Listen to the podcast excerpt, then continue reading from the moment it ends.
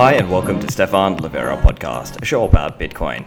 Today, for episode 302, Seedsigner, the pseudonymous creator of the Seedsigner project, joins me. So, if you have been thinking about this idea of cheap hardware wallets or potentially trying to play around with multi signature with a QR code wallet, this is a great episode for you. This is a low cost, accessible, DIY style hardware device that can be part of your multi sig quorum or potentially used as a single signature device. This show is brought to you by Swan Bitcoin.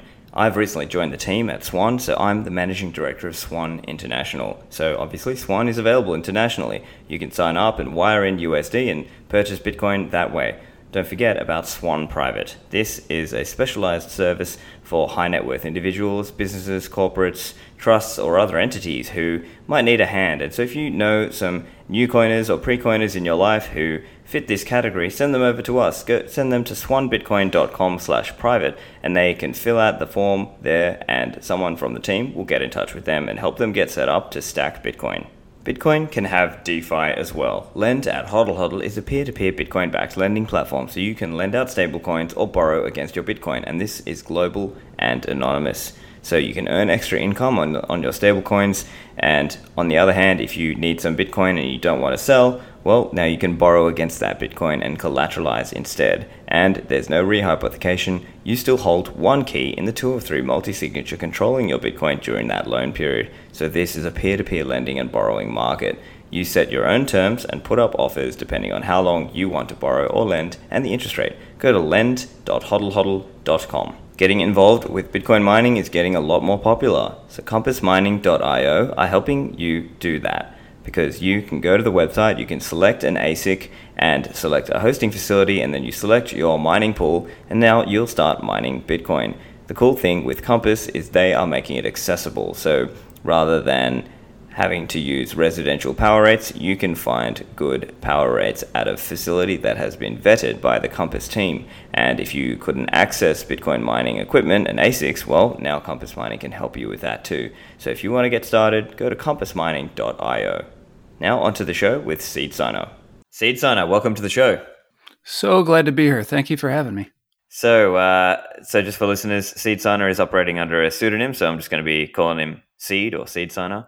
So, uh, Seed, can you tell me uh, a little bit about yourself and how this uh, project came about? What was the inspiration? So it's it's actually a full circle kind of journey to be talking with you today because um, my journey with Seedsigner started uh, probably mid to late last year with an episode that you did with Michael Flaxman on his 10x Bitcoin security guide, and that kind of nice. that kind of uh, launched my journey down the rabbit hole. Fantastic. So, uh, were you coming from a developer background, or like more like a hardware guy, or what was what was the um, like what were the main skills required in this project? So I have um, a unique background that I've talked a little bit about before. Not sure if you're familiar with it, but I'm actually a retired police officer, um, and I spent the majority of my career uh, in law enforcement working as a digital forensics uh, examiner. Oh, okay. I was, um, you know, to give you a little bit of my backstory, I was a local cop. You know, the, the kind of guy who wears a uniform, drives a police car, answers, you know, calls for fight in progress, that kind of thing and uh, the chief of the police agency I was working for knew I had a background in computers. I had studied computers a little bit in college and have always kind of been uh, leaning kind of in the direction of uh, being involved in computers. And there was a, a newer digital forensic working group um, that was starting up in our area. And he asked me if I, I, had any interest in joining that. And I, of course, jumped at it. So I uh, drank from the fire hose um, the forensic fire hose for the first few years, just attending training and getting caught up. But my my everyday work for 12 plus years of my career was in a digital forensic lab, taking apart phones and computers and hard drives and attempting to um, attempting to get data off of devices to see if the data would support prosecutions. And uh, so that gives me kind of a unique technical background from a hardware perspective, but as a di- digital forensic practitioner, you kind of have to be a, a, a generalist in that you know a little bit about everything. You know, we know a little bit about how data is stored in binary fashion, a little bit about operating systems, user artifacts, how data is stored in the cloud, how different hardware devices work, and what kind of vulnerabilities they have. but more specifically with my forensic background, one of the things that uh, informed some of my journey with Seed Signer was this concept of air gapping. And a lot of people may not be familiar with uh, mobile phone forensics, but best practice in mobile phone forensics is that you're isolating a phone that you're doing an analysis on from the internet in any kind of way. So that's the parent kind of cellular network, but that's also Wi Fi and Bluetooth. And a lot of uh, digital forensic practitioners have these large uh, boxes, like glove boxes, or even like entire rooms that are what they call Faraday shielded. And all that means is that there's special shielding in the door and the walls that block uh, radio signals. So once you go into that room, you close the door. If you have, say, your personal phone up in there, you're going to notice the bars very rapidly go to zero. Your Wi-Fi is going to go away. Um, so this this concept of air gapping uh, devices and being able to isolate channels of, of communication that devices usually use was something that was in my background. And that also kind of applies to um, examining hard drives and stuff using write blockers. I don't want to get too too deep into that, but um, you asked kind of my background. So yeah, sure. Uh, I, I'm kind of a l- little bit of a jack of all trades with uh, a bunch of different kind of hardware and, and software kind of skills. Yeah, well, it's great to hear that uh, my show was in in some way able to uh, help uh, create uh, influence the creation of uh, other projects that are pushing it forward. I'm sure uh, Michael Flaxman. Uh, well, I think he's actually he's been commenting a little bit on the project himself as well. Um, and so, essentially, just for listeners who aren't familiar, it's essentially a, a new type of DIY hardware wallet device, right? So, can you tell us a little bit about that and what are the key features at a headline level for people? Sure, and if if it would be okay, um, if I can continue the backstory just a little bit with the podcast, so so people get a sense of how that ties in.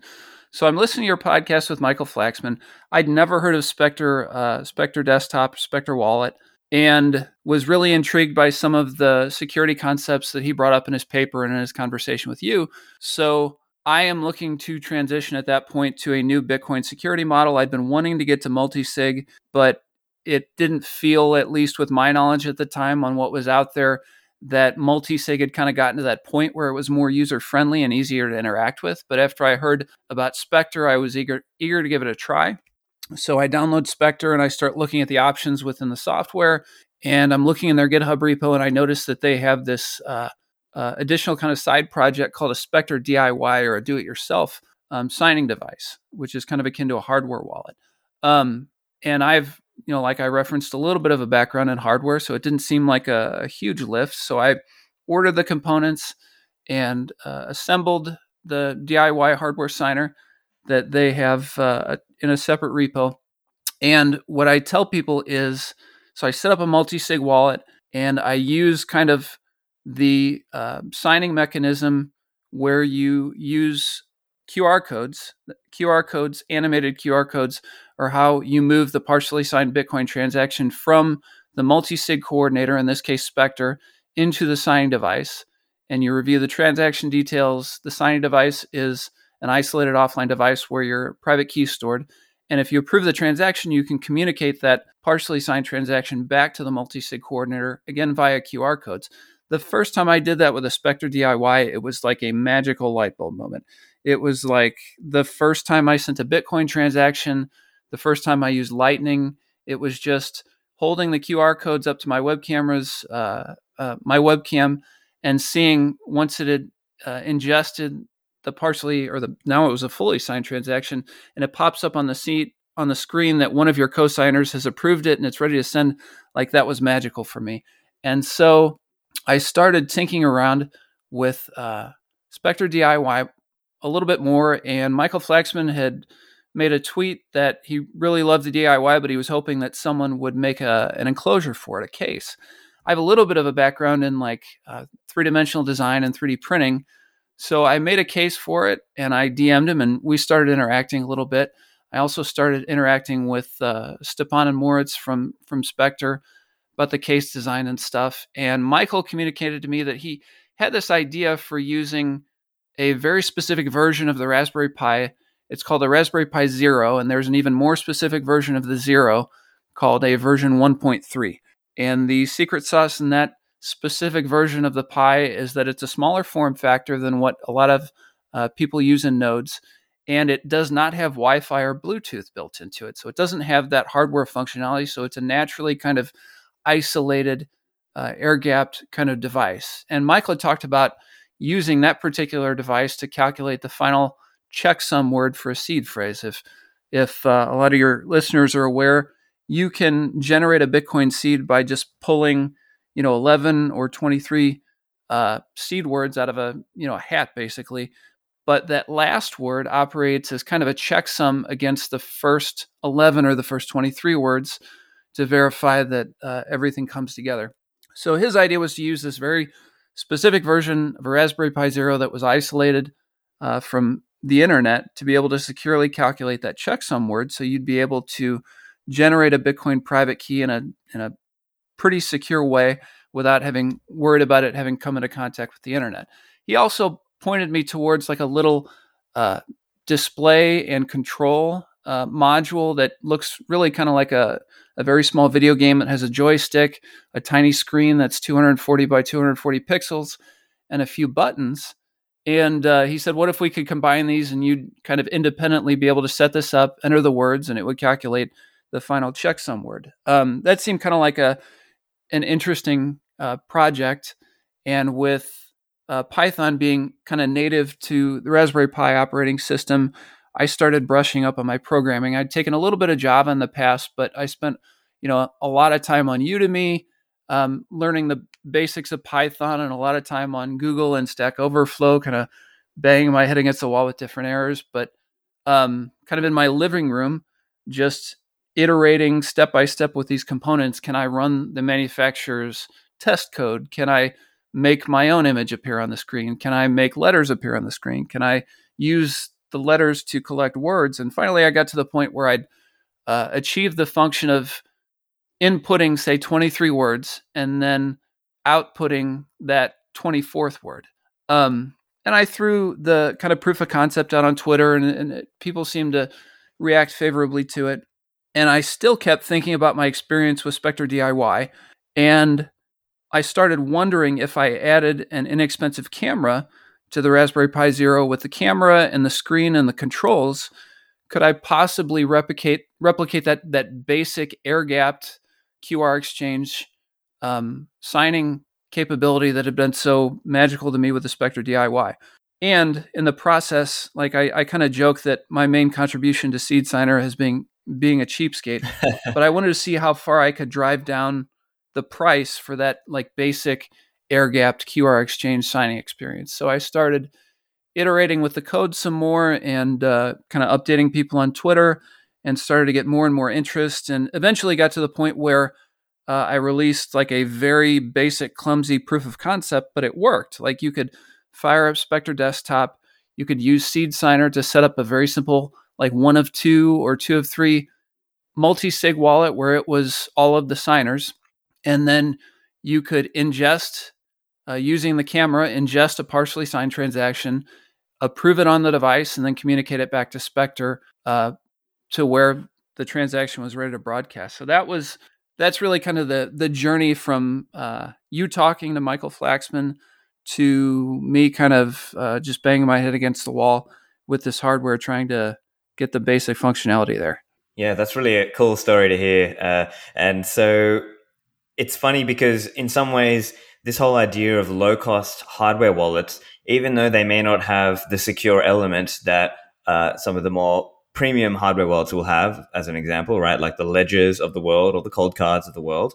But despite, like, as Michael Flaxman explains, you could theoretically make an argument as to how having multi signature, even with cheaper devices distributed into different locations, you might actually be more secure than using a single signature premium hardware wallet device.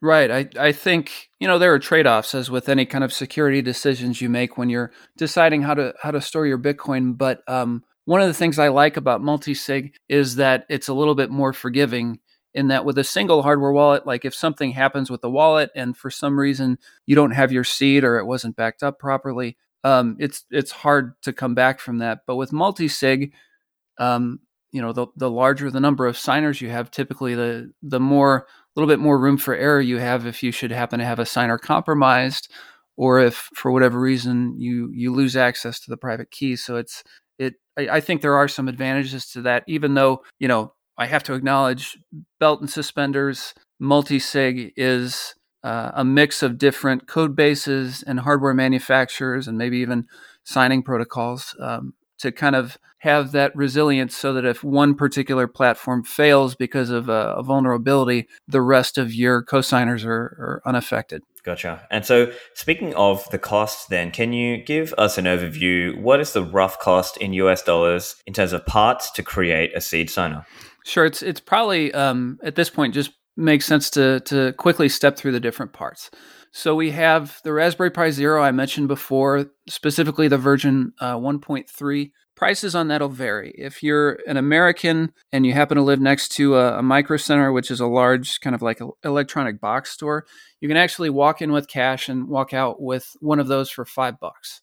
In also in America, um, through the Adafruit website, you can order. You know, if you're willing to pay with a credit card and give up your uh, give up an address, I should say, you can find one for $10 with shipping included if you're okay with it going through just the regular post and not any sort of uh, accelerated shipment. Uh, if you go on Amazon, you're probably going to pay a bit more. The, the prices on Amazon are more. So let's say roughly $10 for a Pi Zero, maybe 15 In addition to the Pi Zero, we have the display and controls that I mentioned, which is a very specific version of a wave, wave share. Um, uh, they call it a display hat and that I would price between 13 if you buy it directly from Waveshare, up to 17 or 18 if you buy it on Amazon. Uh, on Amazon, it is uh, Prime eligible, so the 17 or 18 dollars is like a real price shipped to you. And then third main component you have is like a very basic Raspberry Pi camera module, and those are kind of commodity hardware because there's a bunch of them out there with different brand names that are all kind of the same basic hardware profile that are kind of rebranded. That camera, you also need to make sure you get a cable with it that's compatible with the Zero. There's two types of, of Raspberry Pi camera cables, one of which is, is compatible with like the Raspberry Pi uh, 234, the, the larger ones that people use in their nodes, but the Zero is a, is a different camera cable that just one of the ends is a little bit smaller to uh, be compatible with the smaller form factor of the Zero. So the camera, I I can get them for as little as four dollars on Amazon here. That may not be the case, obviously, for people anywhere in the world. So let's say ten bucks for the camera. So we've got say fifteen dollars for the Pi, fifteen dollars for the Waveshare, display and controls, and then maybe $10 for the camera. That gets us to $45. You've got some shipping in there, maybe yes, maybe no, but I like to say about 50 bucks or less than 50 bucks. That's not going to be true for everywhere in the world. Some people pay a little less, some people pay a little bit more, but um, that's kind of the, the general uh, uh, consensus amount that we're on right now. Yeah, very impressive in terms of the low cost and the ability to have a QR air gapped wallet. And so this might also have applications for people out there who want to are just getting started with Bitcoin and maybe they can't justify paying the higher prices for the more premium hardware wallets. And this is just a way for them to get started. And they could even start with it with this as a single signature setup couldn't they? Yeah. And then later graduate up into a multi-signature setup. Right. And that's actually how um, one of our our uh, lead developers Nick found the project. I think he was just looking on GitHub at, at Bitcoin, you know, wallet related projects.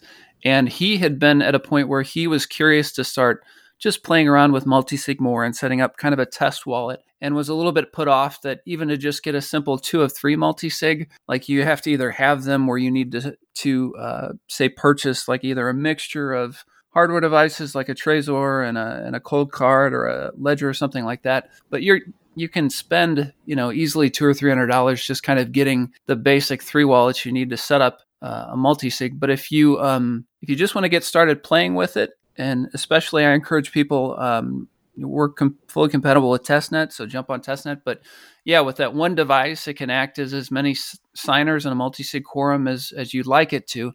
So you can hit the ground running with um, hit the ground running with multi-sig and start setting up different wallets and getting more uh, familiar with the signing process. And also, like you said, we're single sig compatible. So this air gapped QR exchange is also a model that a lot of people are less familiar with because it's a it's a newer kind of way of moving the partially signed transaction back and forth.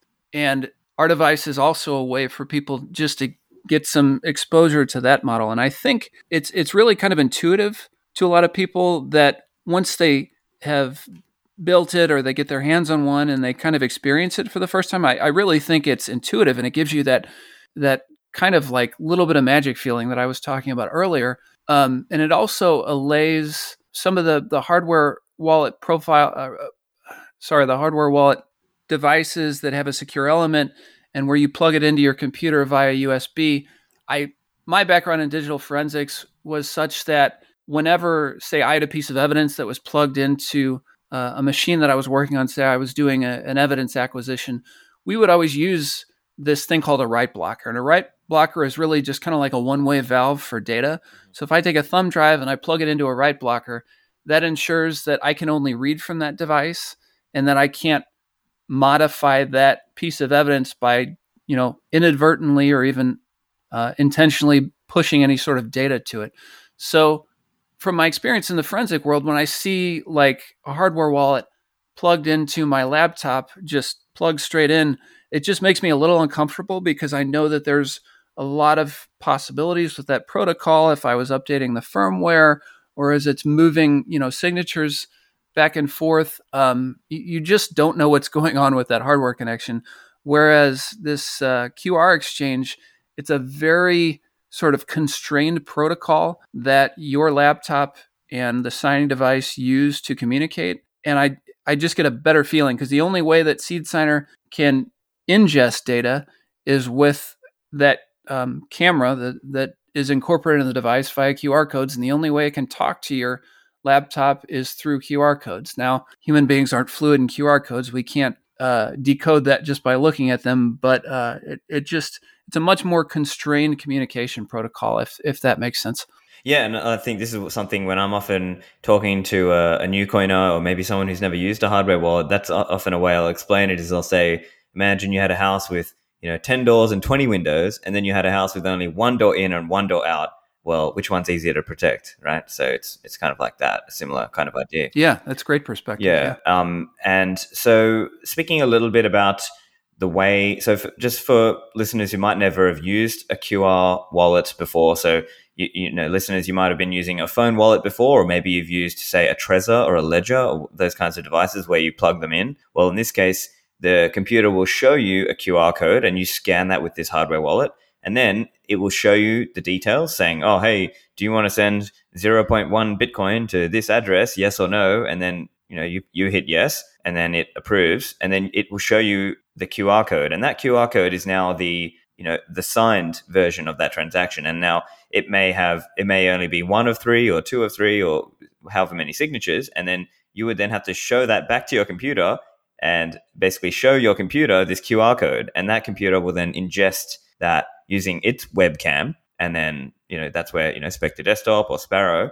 can uh, help you coordinate that across multiple devices. And so, and if I if I could kind of jump in and point out, it takes what people know as the traditional hardware model and kind of breaks it into different components. Because if you, I'll just use um, Ledger as as an example. So if you use Ledger to set up a Bitcoin wallet, you are, you know, of course, generating the private key on Ledger, and then you connect Ledger to your computer and you interact with their software interface where um, you're using kind of their their portal to the blockchain and they help you assemble the transaction and help you broadcast it and such. And this kind of different model with um, the air gap signers breaks it into what I'd call like three different components. There's first uh, the wallet coordinator, which is your Spectre or Sparrow or even Blue Wallet um, can function in that way. So you have your your wallet coordinator, or I'll also sometimes refer to it as a multi-sig coordinator because that is what basically puts together the multi-sig components and helps them make sense to the protocol. So you have your coordinator, and then you have a signing device, which is like a Spectre DIY or a seed signer, and then you have your private key storage. And with the signing device, what happens with it is our particular signing device is stateless. And what that means is that when you power it on, you have to enter your seed phrase into it, which represents your private key. So now your private key is live on that device.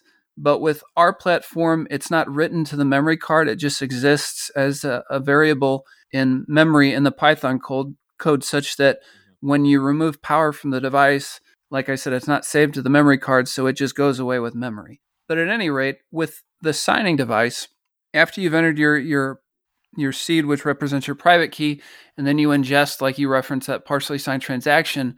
I think it's important to emphasize to people that your private key never leaves that device. It's it's not communicated within the QR code somehow back to the multi-sig coordinator.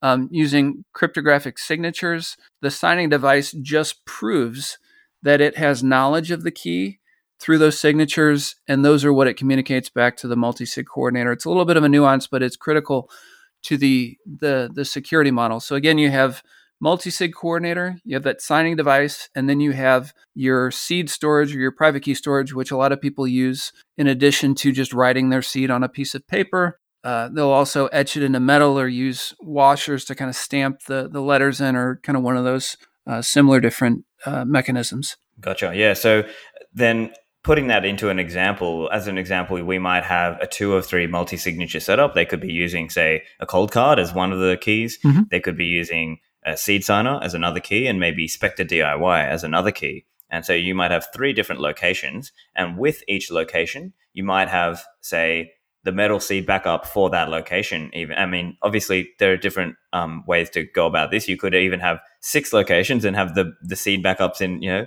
different locations. Right. But I guess, but actually, sorry, in the seed signer case, you would want to have the metal backup with the seed signer itself because you would need to retype in the seed words when you do the signatures, right? But that's not a huge deal if we're talking about you know long term cold storage that you very very rarely access, and so you might have you know.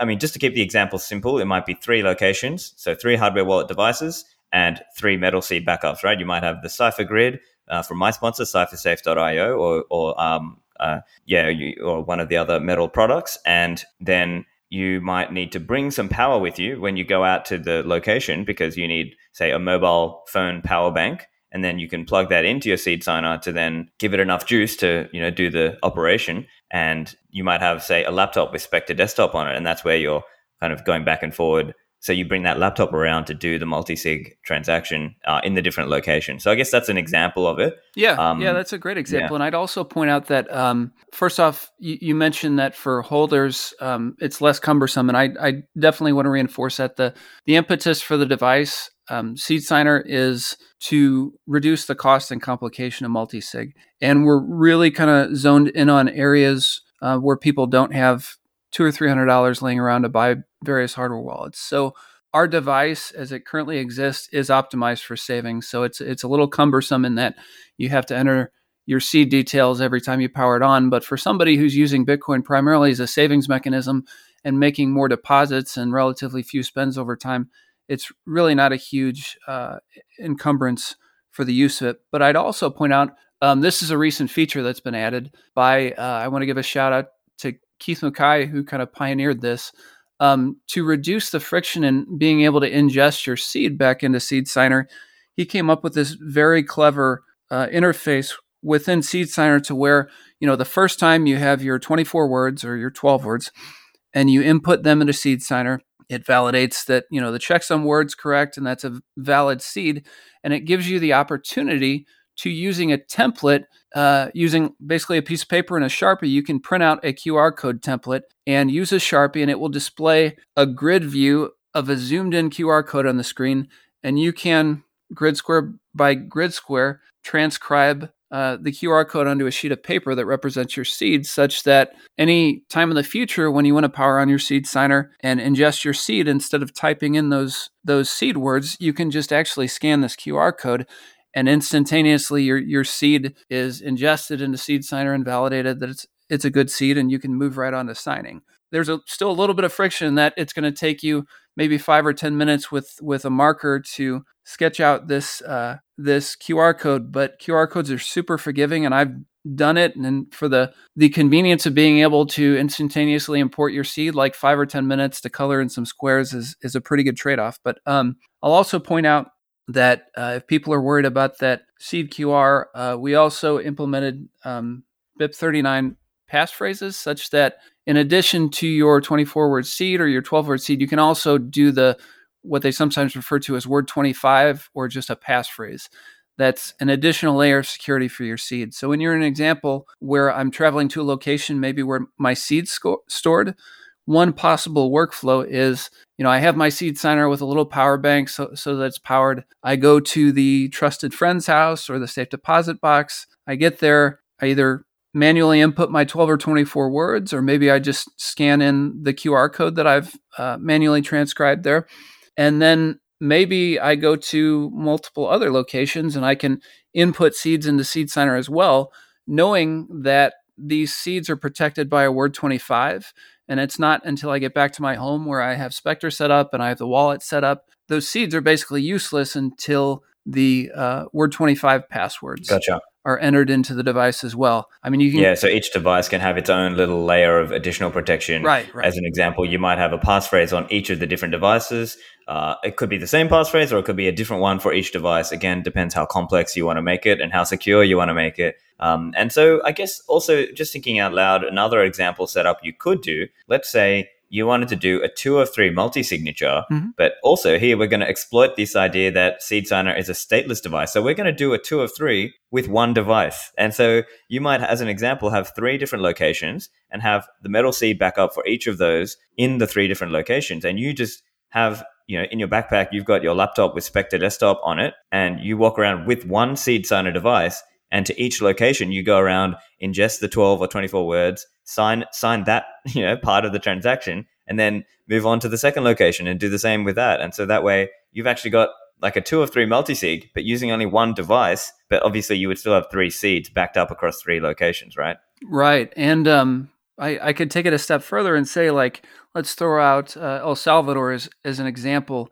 as a stateless device even a few households could share this device and if they want an additional layer of protection. Maybe they each just have their own micro SD card that contains that contains a firmware that they've loaded themselves that they feel like they can trust without worrying about, you know, some kind of uh, uh, do they call it the housekeeper attack or the maid attack? Evil maid attack, yeah. Right, and so it's it's something that as a stateless device, it can actually be shared by multiple different parties to use their multi-sig. That's kind of a an additional feature. Um, and we're also working on some additional improvements such that users can feel like they have an additional layer of security where they can power on the seed signer. This isn't a live feature yet, but it's it's um, well into development. You'll be able to power on seed signer, and once the device is fully up and running, you can actually remove the micro SD card, and it still functions normally. This for uh, one advantage of that is is that it gives users kind of an additional uh, layer of reassurance that their seed is not somehow being leaked onto the micro SD card inadvertently. Um, and we've taken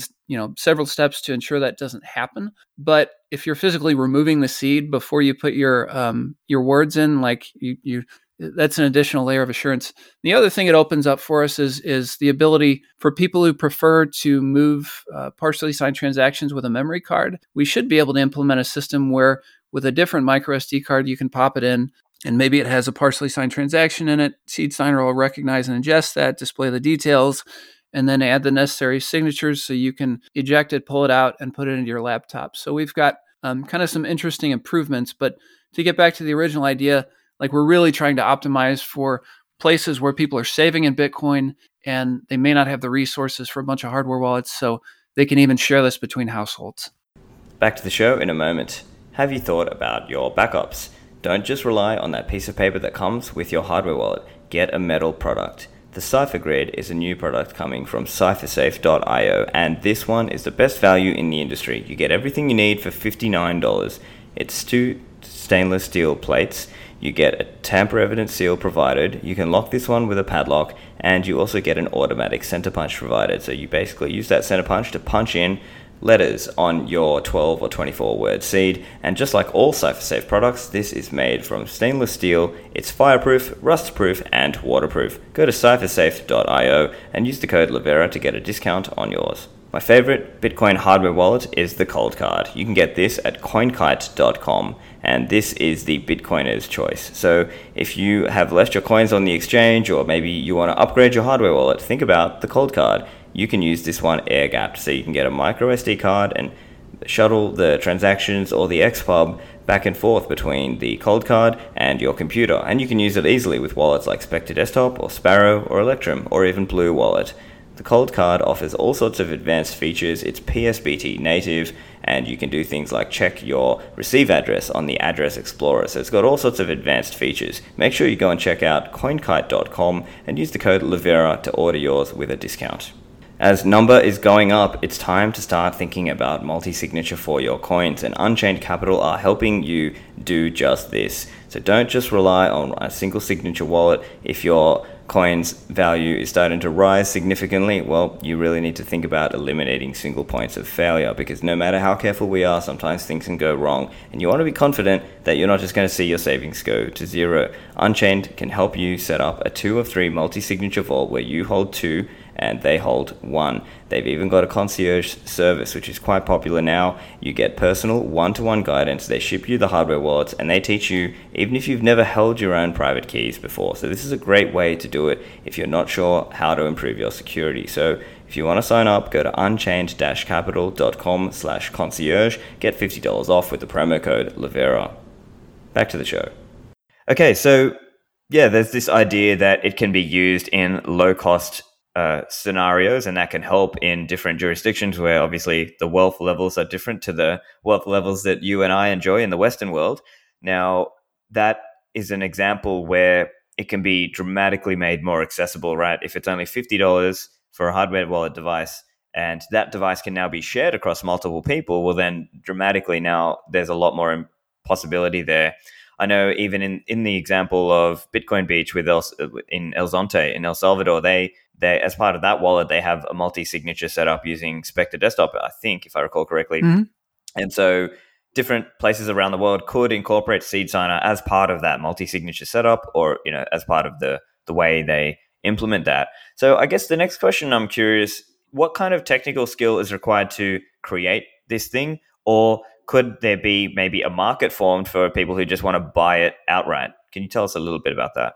Yeah, and if if I could also um, kind of touch back on on what you were saying about helping out in El Salvador. Um, another kind of advantage of our model, and it's just trade offs. You know, in terms of our signing device versus you know hardware wallets. Um, another kind of advantage is that for people who um, are very privacy focused, say I, I've had contact with people living in the Middle East and they don't feel like they want to signal that they're saving in Bitcoin, or they don't feel like they can trust the hardware wallet resellers where they are, like the hardware may have been tampered with, or maybe they just don't want anybody to know um, that they're using Bitcoin, or maybe they don't want to provide their information to uh, a Bitcoin company because they see that as potentially like a violation of their operational security.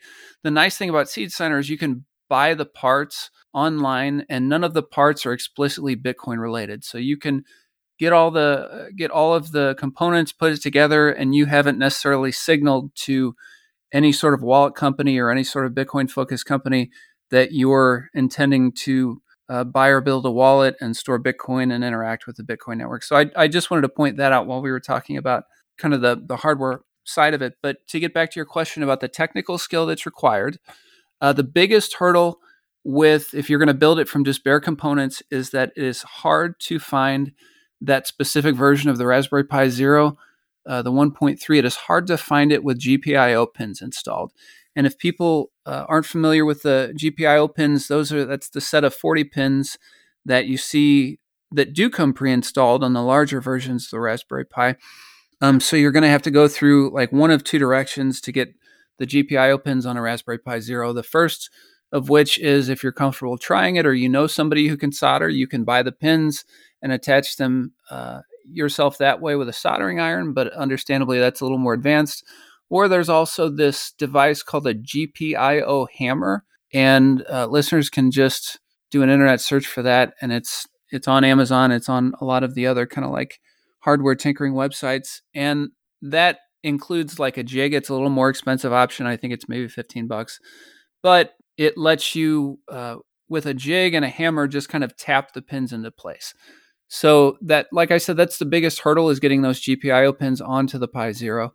Beyond that, it is just uh, attaching a ribbon cable to the camera module and the Pi Zero, and then it's pushing the WaveShare LCD hat just onto the GPIO pins. So pins are the the kind of major friction point, but beyond that, it's really just kind of a snap together project. Excellent. And so that's a possibility for people. And then there may also be, I mean, this this could even be a business idea for people out there. If you're in a country where maybe you want to help improve the access to Bitcoin, you could basically manufacture this and sell it to people who maybe they're at one step lower in terms of the commitment or time commitment they're willing to put in to figuring it out. You, you might be able to make money just by selling this as a product to people, right?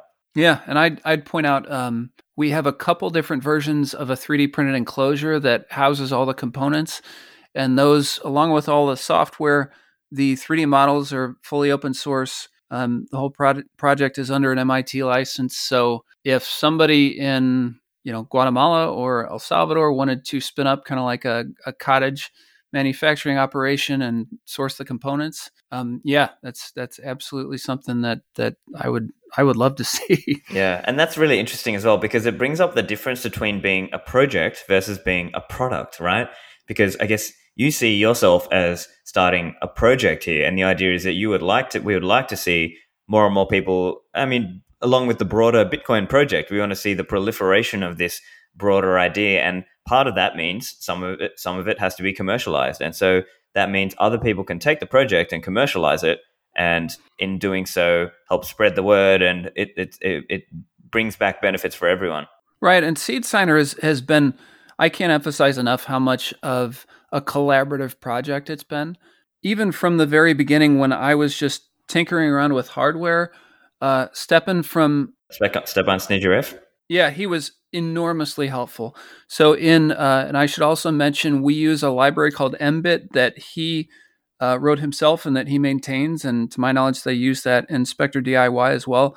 But it's um, like a lower level Python library that handles a lot of the heavy lifting between uh, the Bitcoin protocol and kind of higher level Python functions. And he was immensely helpful in terms of me being a novice coder, asking him all sorts of boneheaded questions about how to implement his library into what I was trying to do. Uh, can't emphasize how, how supportive he was, as well as Moritz with Specter. He's been, you know, an enormous friend of the project and and kind of helping even get the word out about it on Twitter and kind of giving me advice on how to uh, make strategic decisions with the project. Um, I mentioned Nick and Keith before, who are kind of the two primary developers that uh, jumped in, um, especially Nick very early when, with my super basic coding skills, um, the code was not optimized. It wasn't conventionalized in a way that you know Python coders would recognize. Uh, I, I didn't have a lot of knowledge of structure, and Nick is a coder by trade. That's his day job, and he came in pretty early on. This is a few months ago, and rewrote the whole code base so that it conformed to Python structure, and it was in you know syntax that other Python developers would recognize and be able to work more easily with. Keith has jumped in with a lot of creative, super creative UI uh, improvements, like with an improved keyboard to make that process of entering the seed words a lot easier and less painful. He also came up with the seed QR feature that I was talking about. But beyond those guys, there's another guy named Richard who is uh, in Europe who has been a huge help with the 3D printing aspect of this and getting the cases out to people in Europe so that you know we can avoid so much VAT and uh, avoid shipping costs and everything else like the the website. We have seedsigner.com that somebody reached out to me uh, a developer whose name is jay in the philippines and he has taken the lead with the website. He has another uh, guy named jonathan working with him that they have they really built the website from scratch I, I provided the content and some of the direction but they have been a huge help there's a guy named jnr who's uh, a european guy who's leading the charge with our uh, what I was talking about before with a custom operating system image that kind of gets out all of the Raspberry Pi OS stuff. It's a custom Linux build that will allow us to streamline the boot process and to be able to remove the memory card after boot and do some of the things I was talking about. A guy named Easy, who his day job is in, um, he's a user interface designer and he's helping us in a future version. We're going to overhaul the UI because right now it's a very basic, almost DOS like UI where you just use the arrows to select things and he's going to make it much more approachable, much more intuitive. And even like a, a guy in South America who um, his Twitter handle, I think, is Shadows Lewis. does graphic design and he came up with our logo. So I I want to like commend all those people for jumping in, especially early in the project when it wasn't clear whether or not this thing was going to go anywhere, and uh, offering their assistance with so many different aspects of the project. So that's like with what you talked about about being a project versus a product. I think there's kind of elements uh, of both kind of ideas in what we're doing. I, I kind of take a lead since Nick and Keith have ste- stepped in with the coding. I've taken a step back from the technical stuff, and I'm more in a position where I'm, you know, being the the GitHub repo maintainer, and I manage our Twitter presence, and I coordinated the website and that kind of stuff. And with a product, it's kind of interesting versus a project. Like we do sell components to help uh, support some of the costs associated with the project itself, but we're really not trying to sell anyone anything. Um, if you want to, if you want to buy the parts and build this thing, like you don't need anything from us.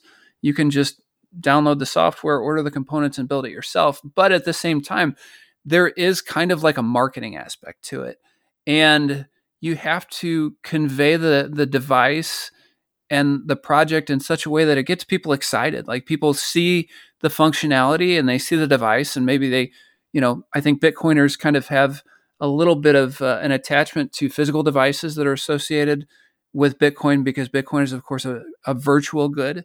So hardware wallets, swag, T-shirts. I, I, think Bitcoiners are into all that kind of stuff because they're physical representations of this thing they're so passionate about.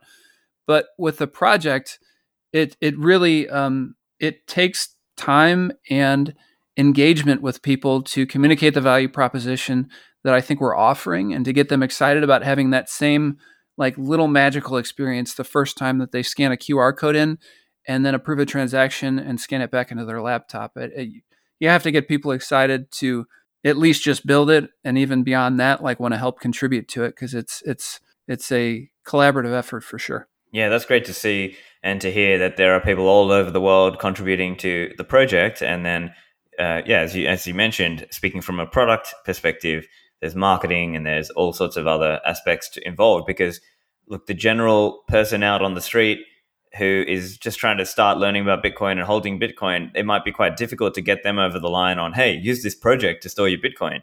But if somebody were out there as a company selling it as a product, well, then maybe that, that's a bit easier for them to jive with. And, you know, of course, we can sit here uh, saying, no, everyone should just be, you know, being able to fully DIY. I think the reality is a lot different, right? Because if you, if you think what percentage of the population would use a project versus what percentage of the population would use a commercialized product, that there's a company there to, uh, you know, to yell at if something goes wrong or to give them customer support and things like that.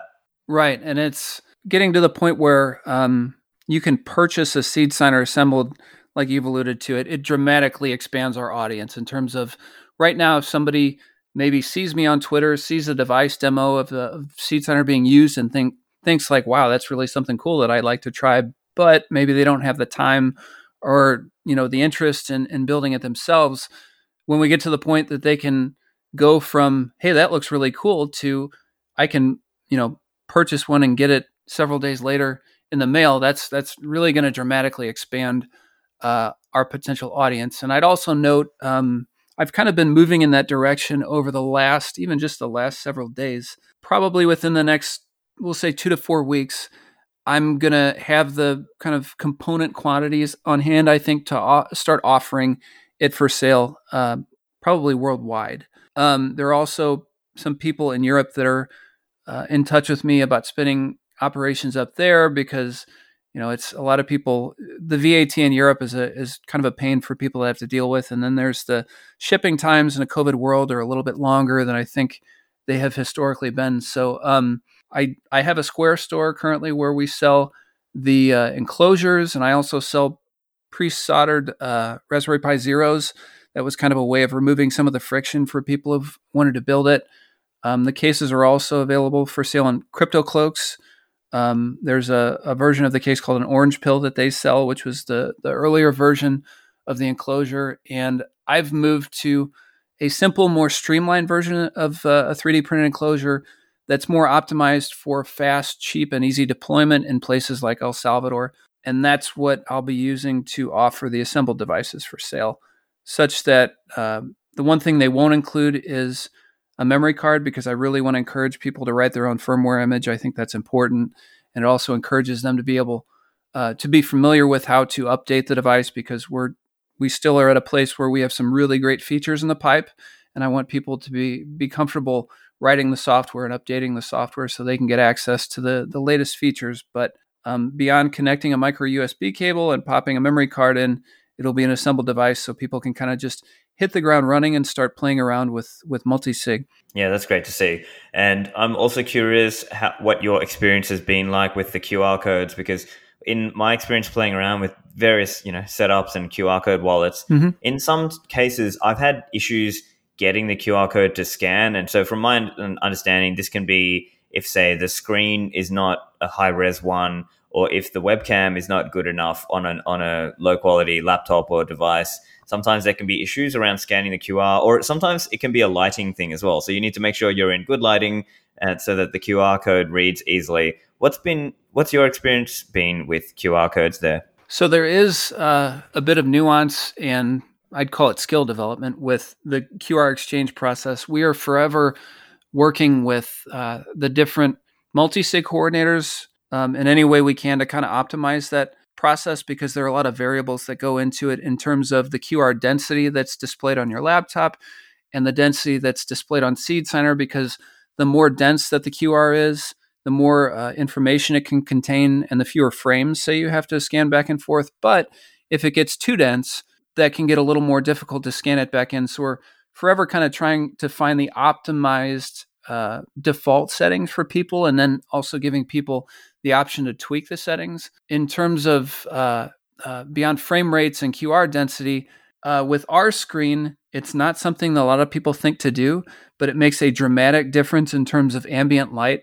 If you're holding the Seed Signer screen up to your webcam and for some reason uh, it's there's a glare or it seems like it's too dark, if you slightly clockwise or counterclockwise rotate the screen, and I've had lots of other people like kind of rave that that this solved a problem that they'd been wrestling with. Somehow with the pixels line up or whatever how they're exiting maybe it has to do with how the light is exiting the screen but if you just rotate it slightly it resolves a lot of those glare and light issues. I'm not sure if that's the case with some of the other uh, air gapped qr devices out there but that's a a big uh, uh, kind of that that's a great technique to improve the process with ours so like with anything though it's practicing. So get on testnet, um, set up a wallet, and just start making transactions. I, that's well within the reach of a lot of people. Um, just to start getting more comfortable with it. I always encourage people to before you start putting live funds on mainnet or or if you do start on mainnet, start with small amounts and get comfortable with that QR exchange process. Whether it's using a seed signer or a DIY or Cobo Vault, or passport or you know whatever people are working with always get comfortable and practice with your uh, your hardware. Yeah. Yeah interesting tip there around uh, rotating the device uh, that maybe that that'll be the new uh, bitcoin qr dance move uh, inspired inspired by the qr dance. Um, but i'm also curious as you mentioned it is a stateless device what about the concept of registering your multi-sig quorum? So I guess maybe just backing up just for listeners who aren't familiar, when you create a multi-sig, if you haven't done it before, typically you might, if you're using Specter or Sparrow, you might ingest in the public keys of each of the three wallets, and then it will then spit out back uh, a multi-sig quorum uh, QR or SD card uh, uh, thing to basically send it back into the wallet so it knows who the other signers are and basically gives it some info on how to sign the transaction correctly. How does that work with Seed Signer? So with Seed Signer, the uh, necessary information aside sign the transaction has has to be communicated because it's a stateless device. It has to be included in the PSBT every time that's um, that's communicated from the coordinator to seed signer. So there is a little bit of extra information that has to come through that provides the necessary descriptors for seed signer to be able to to uh, properly add the signatures. That's something that, again, uh, Stepan from from uh, Specter. Yeah, I'm sorry. From Specter was super helpful working with us when we. They were the first platform that we had like a dedicated hardware profile on, so that when you fire up uh, Specter and you want to create a multi-sig seed signer, actually appears as one of the options in there. um, but also uh, Craig from Sparrow has been great to work with as well. He uh, let us ship him a, a test device because he didn't have access to the components where he is, and we shipped him kind of a pre-built seed signer that he was able to kind of play around with and and optimize the hardware profile that is uh, on their platform for seed signer as well. So it's it's uh, like I said, the the the coordinator developers have been really great to work with because on both of our ends, we want users to have the best experience possible, and we want to encourage a diverse ecosystem of signing devices so that uh, nobody is locked into one particular project or one particular manufacturer. I, I, think that's in everybody's best interests. Yeah, that's great to hear. And so it's like this open ecosystem with lots and lots of choice and lots of lots of different possibilities, and people can mix and match the different components, whether they're using Specter Desktop as their coordinator wallet or as Sparrow as their coordinating software wallet.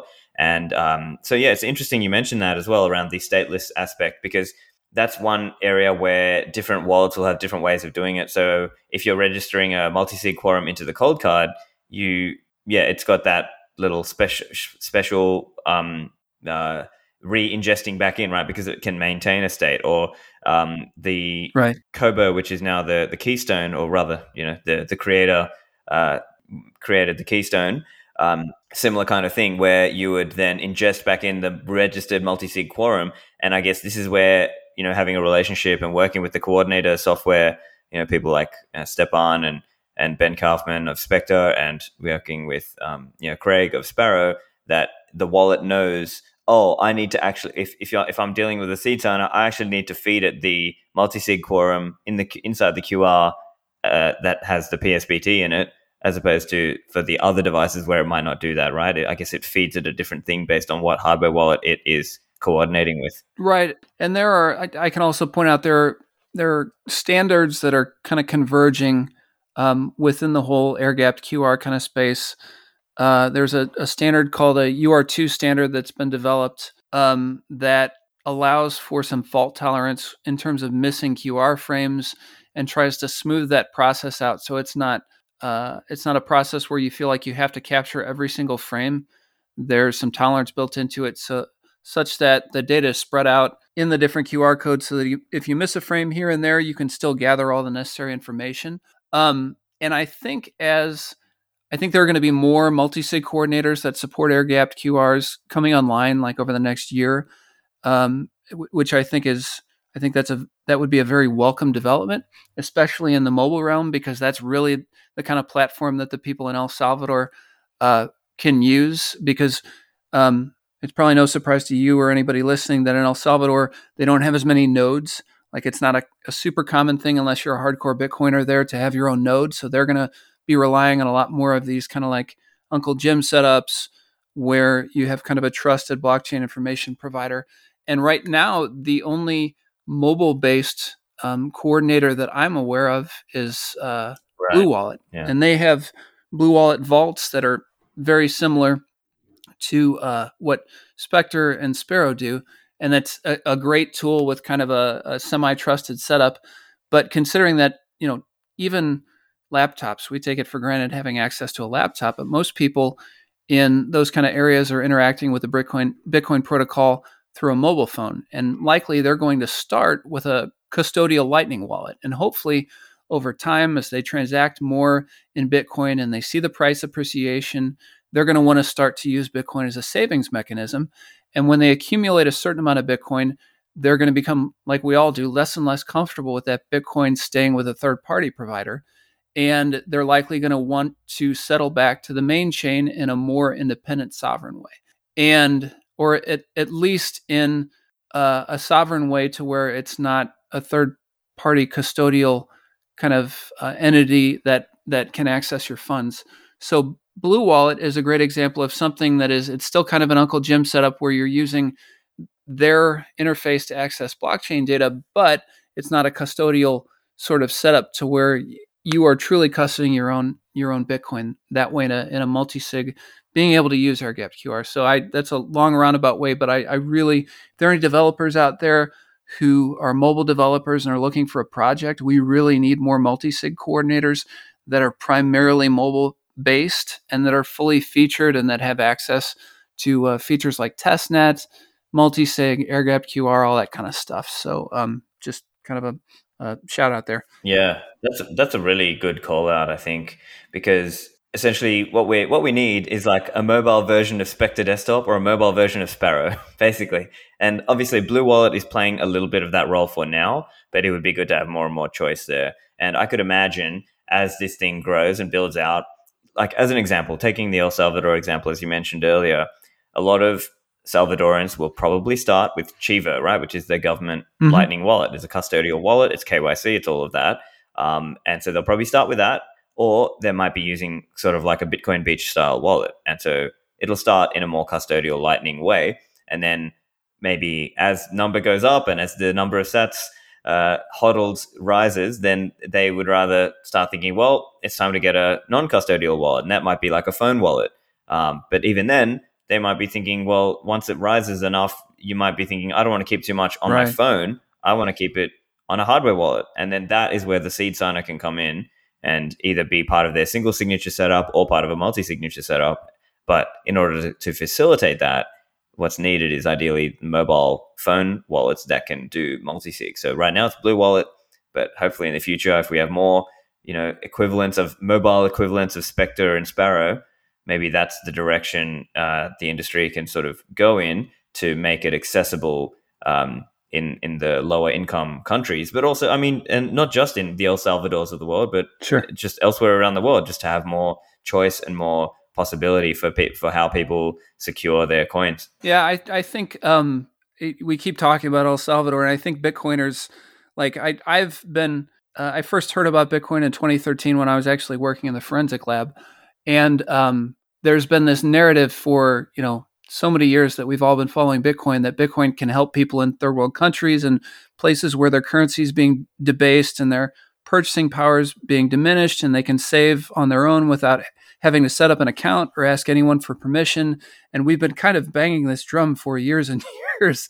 And so to finally have uh, a country where it seems like, you know, if it's going to work, this is the place where it's going to be uh, able to work. I, I think we all kind of get excited and keep referencing back to that. But like you said, like Bitcoin is for everybody everywhere in the world. And so like Yeah, exactly. And so one thing to be frank as well is that when you're in a low income or low, you know, uh, wealth situation, you might not have as much savings. And so it, it, it, it you know, because you're living more hand to mouth, mm-hmm. but over time, hopefully, um, you know, you can sort of come up out of that. But in the meantime, there's there's millions and millions of people around the world who do have savings and they want ways to easily and safely store that. And so, obviously, hardware wallets and having more choice around how we do hardware wallets and multi-sig is all part of that story. And uh, as, as more and more people learn how to do these things, the more we popularize multi-signature for large amounts of coin storage, then it just also, uh, as uh, uh, Michael Flaxman says it, it might actually reduce the amount of overall attacks because if more and more people are using multisig, criminals might be less likely to even try it. Right. It's if multisig becomes the standard, then you know that significantly diminishes what do they call it the five dollar wrench attack, where you know somebody can try to coerce you into to turning over your Bitcoin. If you're not able to do that, there's less of an incentive for them to even try to coerce people from from uh, you know giving up their Bitcoin in a, in a theft situation for sure. Yeah. Um, I guess one other question I've got just around Seed Signer and the project, in terms of people who might be thinking, oh, look, I'd like to use it, but what do I do if something goes wrong? Like, is there a technical support community? Is there like a Telegram chat, or is there some way that I can get support? Or if some upgrade or some firmware update goes wrong, what do I do? Yeah, we absolutely have a, a Telegram group. Um, I think it's coming up on 350 members strong. Uh, there's a link in our GitHub repo. I think for whatever reason, there's not a link on the website yet. That that's an oversight. Um, but in terms of resources, we have, of course, seedsigner.com. We have the GitHub repo. So if you DuckDuckGo or Google SeedSigner GitHub, it'll take you there for more resources. And we have a Telegram group of lots of people who are enthusiastic and who have already been through the process of uh, building one, and they're you know super willing to be helpful with questions that other people may have about building one, or for some reason, uh, I've encountered this bug, or for some reason, like I can't figure out how to set up X, uh, it, it, it's a great place to bounce your questions off of others and, and get some uh, get some feedback. Yeah, well, look, I think that's probably a good spot to finish it up here. So thanks very much for joining me, Seed, and uh, listeners, make sure you go and check out all the resources, and they will also be in the show notes, of course. So seedsigner.com and all the other resources like the GitHub and the Telegram. Go and have a look. And uh, yeah, any final comments there from you? No, it's just this has been amazing to get the opportunity to talk to you and to kind of come full circle from what we discussed before about how your podcast being kind of the origin point for this and then coming back to get to to talk to you about it has been a, a real thrill. Fantastic. Well thank you. Get the show notes at stephanlivera.com slash 302 and as always make sure you share the show with your friends and family so they too can learn about bitcoin from the best in the industry. Thanks for spreading the message and i'll see you in the citadels